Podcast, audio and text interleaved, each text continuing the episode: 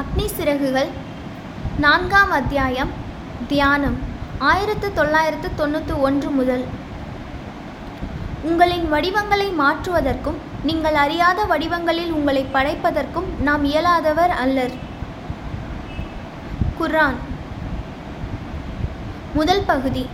ஏவுகணை திட்டத்தின் வெற்றியை ஆயிரத்து தொள்ளாயிரத்து தொண்ணூறு தொண்ணூறாம் ஆண்டு குடியரசு தினத்தன்று தேசம் கொண்டாடியது. எனக்கும் டாக்டர் அருணாச்சலத்திற்கும் பத்ம விபூஷன் விருது கிடைத்தது. எனது மற்ற இரண்டு சகாக்களான ஜேசி பட்டாச்சாரியாவுக்கும் ஆர் என் அகர்வாலுக்கும் பத்மஸ்ரீ விருது கிடைத்தது. ஒரே அமைப்பை சேர்ந்த பல விஞ்ஞானிகளுக்கு இப்படி விருதுகள் கிடைத்தது. சுதந்திர இந்திய வரலாற்றில் அதுதான் முதல் தடவை. பத்து வருடங்களுக்கு முன்பு எனக்கு பத்மபூஷன் விருது வழங்கப்பட்ட நினைவுகள் மீண்டும் எழுந்தன. முன்பு வாழ்ந்து வந்தது போலவே இப்போதும் பத்தடி அகலமும் பன்னிரண்டு அடி நீளமும் கொண்ட ஓர் அறையில்தான் வசித்து வந்தேன். அறை முழுவதையும் புத்தகங்களும் தாள்களும் தான் அலங்கரித்தன. வாடகைக்கு எடுக்கப்பட்டிருந்த ஒன்று இரண்டு மேசை நாற்காலிகளும் இருந்தன. அப்போது திருவனந்தபுரத்தில் எனது அறை இருந்தது. இந்த சமயத்திலோ அது ஹைதராபாத்தில் இருந்தது. எனது காலை சிற்றுண்டியான இட்லியும் மோரும் கொண்டு வந்த மெஸ் ஊழியர் நான் விருது பெற்றதற்காக என்னை பார்த்து புன்னகைத்தார். அது அவரின் மௌனமான பாராட்டு. எனது தேசத்து சக மனிதன் எனக்கு தந்த இந்த அங்கீகாரம் என்னை நெகிழ வைத்தது. ஏராளமான விஞ்ஞானிகளும் பொறியாளர்களும் தங்களுக்கு வாய்க்கும் முதல் சந்தர்ப்பத்திலேயே வெளிநாட்டில் பணம் சம்பாதிப்பதற்காக இந்த தேசத்தை விட்டு வெளியேறுகின்றார்கள். பொருளாதார ரீதியில் இவர்கள் பெருத்த ஆயாதம் அடை ஆதாயம் அடைவார்கள் என்பதில் சந்தேகமே இல்லை. ஆனால் சொந்த தேசத்து மனிதர்கள் காட்டும் இப்படிப்பட்ட அன்புக்கும் மரியாதைக்கும் இதெல்லாம் ஈடாகுமா? கொஞ்ச நேரம் தனிமையில் அமர்ந்து அமைதியில் ஆழ்ந்தேன். மனம் பழைய நினைவுகளை அசை போட்டது ராமேஸ்வரத்தின் கடற்கரை மணல் கிளிஞ்சல்கள் ராமநாதபுரத்தில் ஐயாதுரை சாலமன் காட்டிய அக்கறை ரெவரன் ஃபாதர் சிக்கூரியா மற்றும் பேராசிரியர் பண்டாலை வழிகாட்டுதல் பெங்களூரில் டாக்டர் மெடிரத்தாவின் அளித்த ஊக்கம் பேராசிரியர் மேனனுடன் சென்ற ஹோவர் கிராஃப்ட் சவாரி பொழுது விடுவதற்கு முன்பு பேராசிரியர் சாராபாயுடன் தில்பத்தளத்திற்கு சென்றது. எஸ்எல்வி மூன்று திட்டம் தோல்வியடைந்த நாளில் டாக்டர் பிரம்ம பிரகாஷின் ஆறுதல் ஸ்பரிசம். எஸ்எல்வி மூன்று விண்ணில் செலுத்தப்பட்ட தினத்தில் தேசத்தில் பொங்கிய உற்சாகம் திருமதி இந்திரா காந்தியின் பாராட்டு புன்னகை எஸ்எல்வி மூன்று திட்டத்திற்கு பிறகு விக்ரம் சாராபாய் விண்வெளி நிலையத்தில் நிலவிய கொந்தளிப்பான சூழ்நிலை டிஆர்டிஓவுக்கு வரவழைத்து ஐஜிஎம்டிபி திட்டத்திற்கு பொறுப்பேற்க வைத்ததில் என் மீது டாக்டர் ராமண்ணா கொண்டிருந்த நம்பிக்கை இம்ரத் ஆய்வு மையம் பிருத்வி அக்னியை உருவாக்கியது. என அடுத்தடுத்து நினைவலைகளில் மூழ்கிக் கொண்டிருந்தேன். என் அப்பா பேராசிரியர் சாராபாய் டாக்டர் பிரம்ம பிரகாஷ் இவர்களெல்லாம் இப்போது எங்கே இருக்கிறார்கள்? இவர்களையெல்லாம் நான் சந்தித்து எனது சந்தோஷத்தை நான் பகிர்ந்து கொள்ள முடியுமா? மெய்மறந்த ஒரு பரவச நிலையில் தேவலோகம் மற்றும் பூலோகத்தின் குழந்தையைப் போன்று ஒரு இரட்டை நிலையை நான் எட்டினேன். தந்தை வழி தெய்வீக சக்திகளும் தாய் வழி பிரபஞ்ச சக்திகளும் நீண்ட காலமாக காணாமற் போய்விட்ட குழந்தையை வாரி அணைத்து கொஞ்சி மகிழ்வது போல என்னை கட்டி தழுவிக்கொண்டன என் குறிப்பேட்டில் எழுதி வைத்தேன். இனிய எண்ணங்களை போய்விடுங்கள். கவலை கொண்ட நெஞ்சமும் இனி வேண்டாம். விழித்திருக்கும் இரவுகளுக்கு வேலை காத்திருக்கிறது. பகற்பொழுதுகள் பரபரப்பாக இருப்பினும் எனது நினைவுகள் எல்லாம் ராமேஸ்வரம் கடற்கரையில் நிலைத்தகுதி நிற்கின்றன. இரண்டு வாரங்களுக்கு பிறகு ஐயரும் அவரது அணியினரும் நாக் ஏவுகணையின் முதற் சோதனையை நடத்தி ஏவுகணை திட்டத்திற்கு விருதுகள் கிடைத்ததை கொண்டாடினார்கள். அடுத்த நாளை மறுபடியும் இந்த விண்வித்தை நடத்தி இரண்டாவது சோதனையை நிகழ்த்தி காட்டினார்கள். இந்தியாவிலேயே உருவான கூட்டு தொழில்நுட்பத்தையும் தெர்மல் பேட்டரிகளின் திறனையும் இந்த சோதனை நிரூபித்து காட்டியது. தானாக இலக்கை தேடிச் சென்று தாக்கும் திறன் கொண்ட மூன்றாவது தலைமுறை பீரங்கி தகர்ப்பு ஏவுகணை சாதன சக்தி படைத்த நாடு என்ற அந்தஸ்தை இந்தியா எட்டியது. உலகத்தின் நவீன ஏவுகணை தொழில்நுட்ப திறனுக்கு ஈடு கொடுக்கக்கூடிய ஆற்றல் இது. இந்தியா எட்டிய கூட்டு தொழில்நுட்ப சாதனை என்பது ஒரு முக்கியமான மைல்கல். கூட்டு முயற்சியால் எப்படிப்பட்ட சாதனையை எட்ட முடியும் என்பதை நாக் வெற்றி நிரூபித்தது. இதே வெற்றிதான் அக்னியை வெற்றி வெற்றிகரமாக உருவாக்கவும் வழிவகுத்தது. நாக் ஏவுகணையில் இரண்டு முக்கிய தொழில்நுட்பங்களை பயன்படுத்துகிறோம். ஒன்று அகச்சிவப்பு கதிர்களை அடையாளம் காணும் சாதன அமைப்பு. மற்றொன்று மிக நுட்பமான ராடார் கதிர்களை கண்டுபிடிக்கும் ராடாரை திசை காட்டும் கண்ணாக கொண்டிருந்த அமைப்பு முறை. தேசத்தின் எந்த ஒரு சோதனை கூடத்திற்கும் இவ்வளவு அதிநீ நவீன சாதனங்களை உருவாக்கும் ஆற்றல் இல்லை. இருந்தாலும் வெற்றி பெற்றே தீர வேண்டும் என்ற தாகம் வலுவான கூட்டு முயற்சியை மூ கூட்டு முயற்சியாக வெளிப்பட்டது. சாதித்து காட்டினோம். சிசிடி ரக பேட்டரிகளை சார்ஜ் கப்புள் டிவைசஸ் அறை சண்டிகரில் உள்ள செமிகண்டக்டர் வளாகம் உருவாக்கியது. இந்த பேட்டரிகளுக்கு ஏற்ற மெர்க்கூரி கேட்மியம் டெல்லுராய்ட் டிடெக்டர் சாதனத்தை தில்லியில் உள்ள திட இயற்பியல் சோதனை கூடம் தயாரித்தது. ஜூல்ஸ் தாம்சன் தத்துவப்படி செயல்படும் உள்நாட்டு தயாரிப்பான குளிரூட்டும் சாதனத்தை தில்லியில் உள்ள பாதுகாப்பு அறிவியல் மையம் உருவாக்கியது. டிரான்ஸ்மிட்டர் ரெசீவரின் நுனிப்பகுதியை டேராடோனில் உள்ள பாதுகாப்புத்துறை எலக்ட்ரானிக்ஸ் அமலாக்க சோதனை கூடம் உருவாக்கியது. விசேஷ ரக gallium arsenide Gunn Schottky barrier mixer diode நுட்பமான ஆண்டனா சிஸ்டம் போன்ற இந்தியாவில் தயாரிக்கப்பட்ட நவீன தொழில்நுட்ப சாதனங்களை வெளிநாடுகளில் விற்பனை செய்வதற்கு பன்னாட்டு தடை விதிக்கப்பட்டிருந்தது. ஆனாலும் புதுமைகளை தடுத்து நிறுத்தி சொல்லா காசா செல்லா காசாக்கி முழ முடியுமா என்ன? அதே மாதத்தில் பட்டமளிப்பு விழா உரையாற்றுவதற்காக மதுரை காமராஜர் பல்கலைக்கழகத்திற்கு சென்றேன். மதுரையை அடைந்ததும் என்னுடைய உயர்நிலைப் பள்ளி ஆசிரியர் ஐயாத்துறை சாலமன் பற்றி விசாரித்தேன். இப்போது ரெவரண்ட் ஆகிவிட்ட எண்பது வயதான அவர் மதுரையின் புறநகர் பகுதி ஒன்றில் வசித்து வருவதாக கேள்விப்பட்டேன். ஒரு டாக்ஸியை அமர்த்தி கொண்டு அவர் வீட்டை தேடி கண்டுபிடித்து விட்டேன் ஆசானும் மாணவனும் மறுபடியும் சந்தித்து கொண்ட உணர்ச்சிமயமான சங்கமம் அது. அன்றைய தினத்தில் நான் பட்டமளிப்பு விழா உரையாற்றப் போவதை ரெவரன் சாலமன் அறிந்திருந்தாலும் அங்கு வருவதற்கு அவருக்கு வாய்ப்பில்லாமல் இருந்தது. நான் என் ஆசிரியரை விழாவுக்கு அழைத்து வந்தேன். அந்த பட்டமளிப்பு விழாவுக்கு தலைமையேற்றவர் தமிழகத்தின் அன்றைய ஆளுநர் டாக்டர் பி சி அலெக்சாண்டர். நீண்ட நாட்களுக்கு முன்பு தன்னிடம் படித்த மாணவனை மறக்காமல் இருந்த அந்த முதிர்ந்த ஆசிரியரை கண்ட ஆளுநர் விழா மேடையில் வந்து அமருமாறு அவரை அழைத்தார். ஒவ்வொரு பல்கலைக்கழகத்தின் ஒவ்வொரு பட்டமளிப்பு விழா நாளும் ஆற்றல் வெள்ளப்பெருக்கின் ஆணைகளை அணைகளை திறந்து விடுவது போன்ற தினம். இந்த ஆற்றலை பல்வேறு நிறுவனங்களும் அமைப்புகளும் தொழில்துறையும் முறையாக பயன்படுத்தி கொண்டால் தேச நிர்மாணத்திற்கு இது துணை நிற்கும் என்று அந்த இளம் பட்டதாரிகளுக்கு முன்பு ரெவரன் சாலமன் சொன்ன அதே வார்த்தைகளை நான் எதிரொலித்து கொண்டிருந்ததாக உணர்ந்தேன். என் உரையை முடித்ததும் என் ஆசிரியர் முன் தலைவணங்கி மகத்தானவர்கள் காணும் மகத்தான கனவுகள் எப்போதுமே நனவாகின்றன என்றேன். எனது லட்சியங்களை நிறைவேற்றியதோடு மட்டும் நீ நின்றுவிடவில்லை கலாம் அதற்கு மேலும் நீ சாதித்திருக்கிறாய் என்று தழுதழுத்த குரலில் அவர் பாராட்டினார். அடுத்த மாதம் நான் திருச்சி செல்ல நேரிட்டது. அந்த வாய்ப்பை பயன்படுத்தி கொண்டு செயின்ட் ஜோசப் கல்லூரிக்கு சென்றேன். ரெவரன் ஃபாதர் சிக்குரியா ரெவரன் ஃபாதர் எர்ஹட் பேராசிரியர் சுப்பிரமணியம் பேராசிரியர் ஐயம் பெருமாள் கோனார் பேராசிரியர் தோத்தாத்ரி ஐயங்கார். இவர்கள் எல்லாம் அப்போது அங்கே இல்லை. இருந்தாலும் செயின்ட் ஜோசப் கல்லூரி கட்டடத்தின் கற்களில் எல்லாம் அந்த உயர்ந்த ஆத்மாக்களின் ஞான சுவடுகள் இன்னமும் மறைந்திருக்கின்றன என்று எனக்கு தோன்றியது. எனது செயின்ட் ஜோசப் வாழ்க்கையின் பசுமையான நினைவுகளை இளம் மாணவர்களுடன் பகிர்ந்து கொண்டேன்.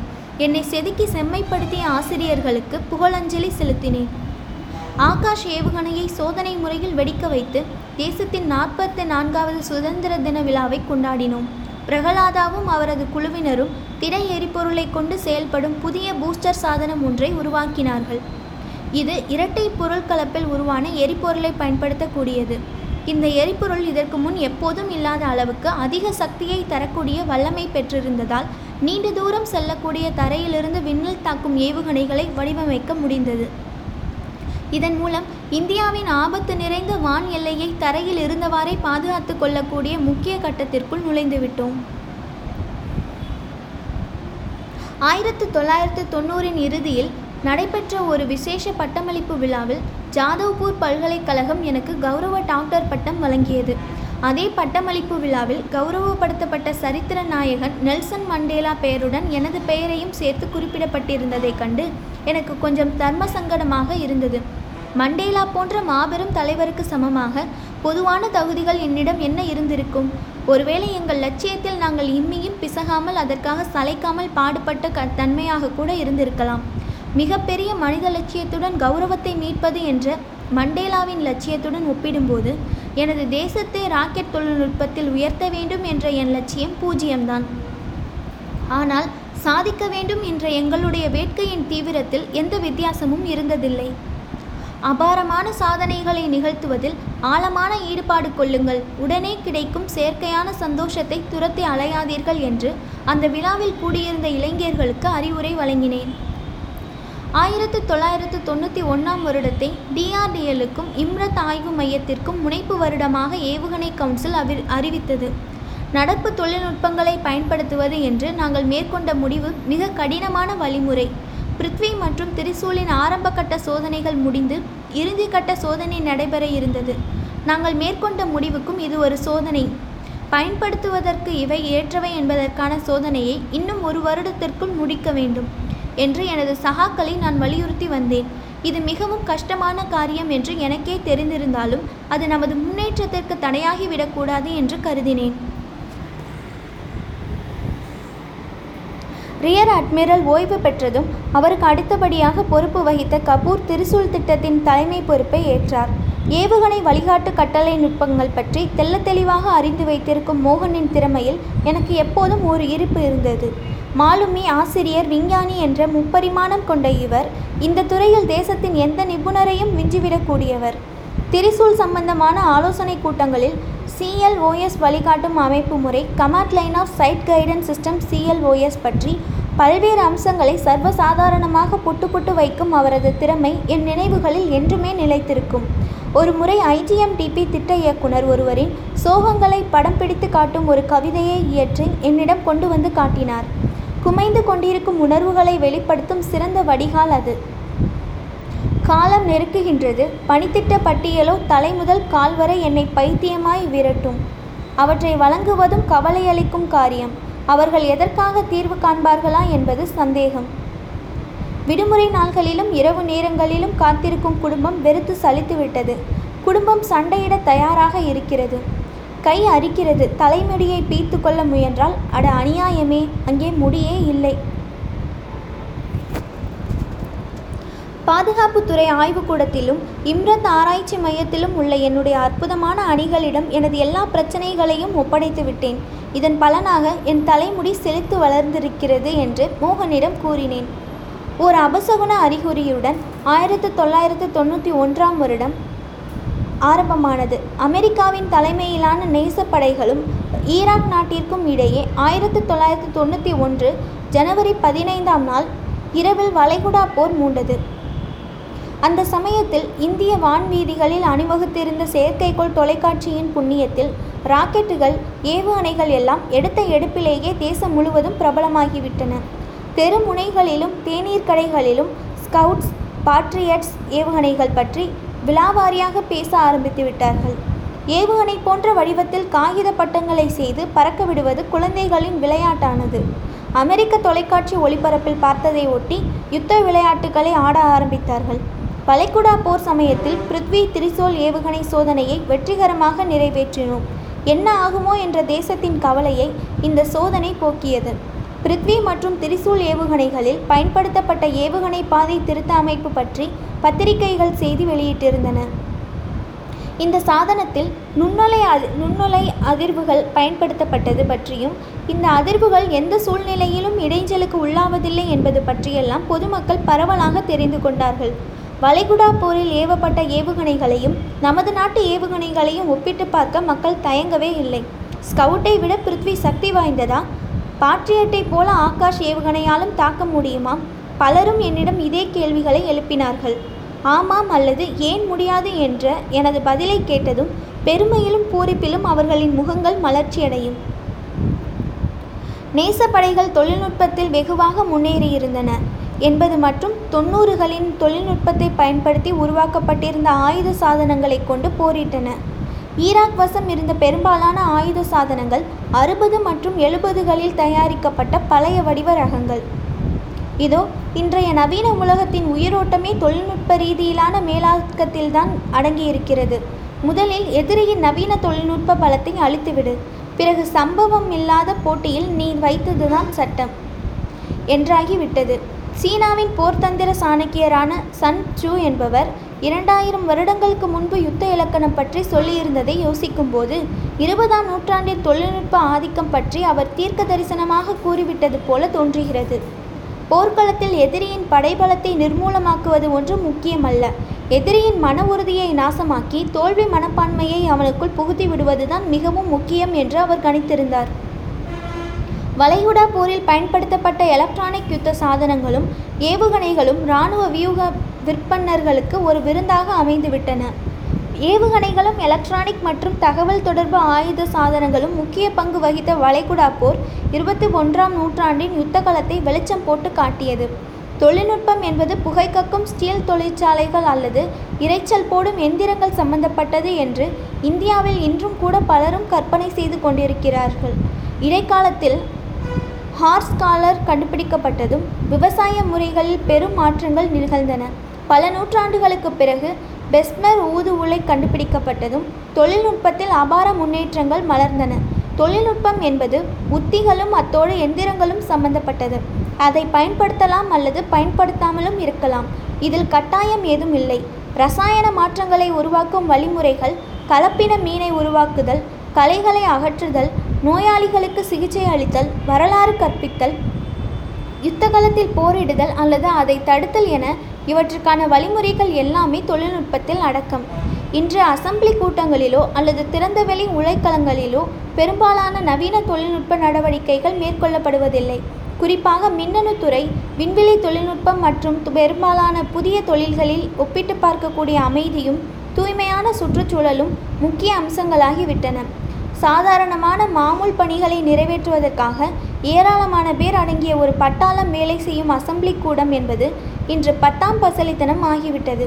தானாக மாறிக்கொண்டிருக்கும் தொழில்நுட்ப வேகத்திற்கு நாம் ஈடு கொடுப்பதற்கு முன்பு தொழில்நுட்பம் பற்றிய நமது குறியீடுகளை நாம் மாற்றிக்கொண்டே தீர வேண்டும். தொழில்நுட்பம் தன்னைத்தானே வழிப்படுத்திக் கொள்கிறது என்பதை மறந்துவிடக்கூடாது மேலும் மேலும் தனது விழுதுகளை படரவிட்டு கொண்டிருப்பது தொழில்நுட்பம். இதன் புதுமையில் மூன்று நிலைகள் அடங்கியுள்ளன. இவை அனைத்தும் தன்னைத்தானே வலுப்படுத்தி கொள்ளும் தொழில்நுட்ப சுற்றோடு பிணைக்கப்பட்டிருக்கின்றன. சாத்தியமான ஒரு யோசனை பற்றிய செயல்திட்டம் கொண்ட படைப்பாக்க நிலைதான் முதற்கட்டம். நடைமுறையில் இந்த நிஜமாக்கி காட்டுவது இரண்டாவது கட்டம். சமுதாயத்தில் இதன் பலன் பரவுவது நிறைவு கட்டம். தொழில்நுட்பம் சமுதாயத்தில் பரவும்போது புதிய சிந்தனை உருவாகி அதன் எதிரொலியாக புது புது படைப்பாற்றல் சிந்தனைகள் பிறக்கும் போது இந்த சுற்று முடிவடைகிறது. வளர்ச்சியடைந்துவிட்ட உலகம் முழுவதும் இன்று இந்த சுற்றில் ஒவ்வொரு நிலைக்குமான கால இடைவெளி குறுகிவிட்டது. நாம் இப்போதுதான் இந்த கட்டத்தை சுற்று முடிவடையும் நிலையை நோக்கி முன்னேறி கொண்டிருக்கிறோம். தொழில்நுட்ப ரீதியில் ஓங்கியிருந்த நேசப்படைகளின் வெற்றியோடு வளைகுடா போர் முடிவடைந்தது. அதையடுத்து டிஆர்டிஎல் மற்றும் ஆர்சிஐயின் ஐநூறுக்கும் மேற்பட்ட விஞ்ஞானிகள் ஒன்று கூடி அந்த போர் தொடர்பான பிரச்சனைகளை விவாதித்தோம். மற்ற நாடுகளுக்கு சமமாக தொழில்நுட்பத்தையோ அல்லது ஆயுத சாதனத்தையோ நம்மால் உருவாக்க முடியுமா? முடியும் என்றால் முயற்சித்து பார்த்தால் என்ன என்று அந்த கூட்டத்தில் கேள்வி எழுப்பினேன். அதை ஒட்டி நடைபெற்ற விவாதத்தை தொடர்ந்து மேலும் பல முக்கியமான கேள்விகள் பிறந்தன.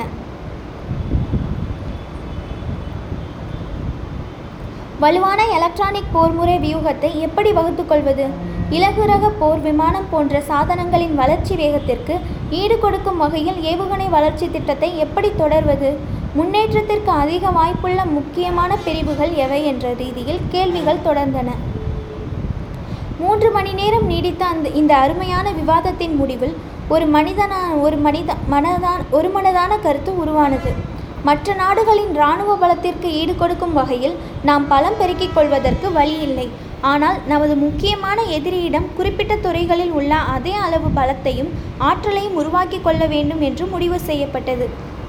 குறிப்பிட்ட இலக்கை துல்லியமாக தாக்குவதில் பிருத்வியில் உள்ள குறைபாடுகளை குறைப்பது திருசூழலில் கேப கே பேண்ட் வழிகாட்டும் சாதனத்தை செம்மைப்படுத்துவது என்ற பணிகளை அந்த வருட இறுதிக்குள் பூர்த்தி செய்வது என்று விஞ்ஞானிகள் உறுதி எடுத்திருந்தார்கள் பிறகு அப்படியே அதை சாதித்தார்கள்.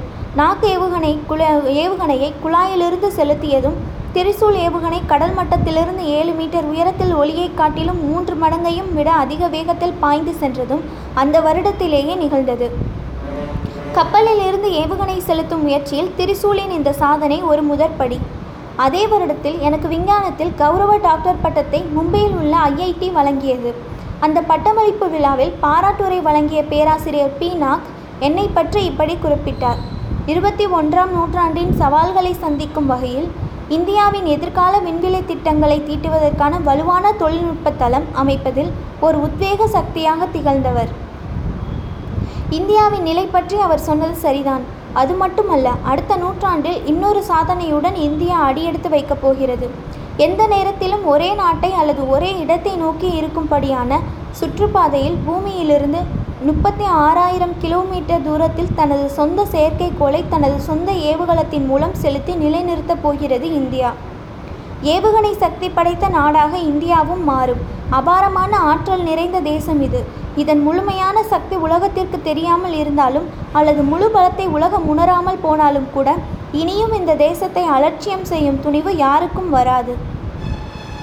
அக்டோபர் பதினைந்தாம் நாள் நான் அறுபது வயதை எட்டினேன்.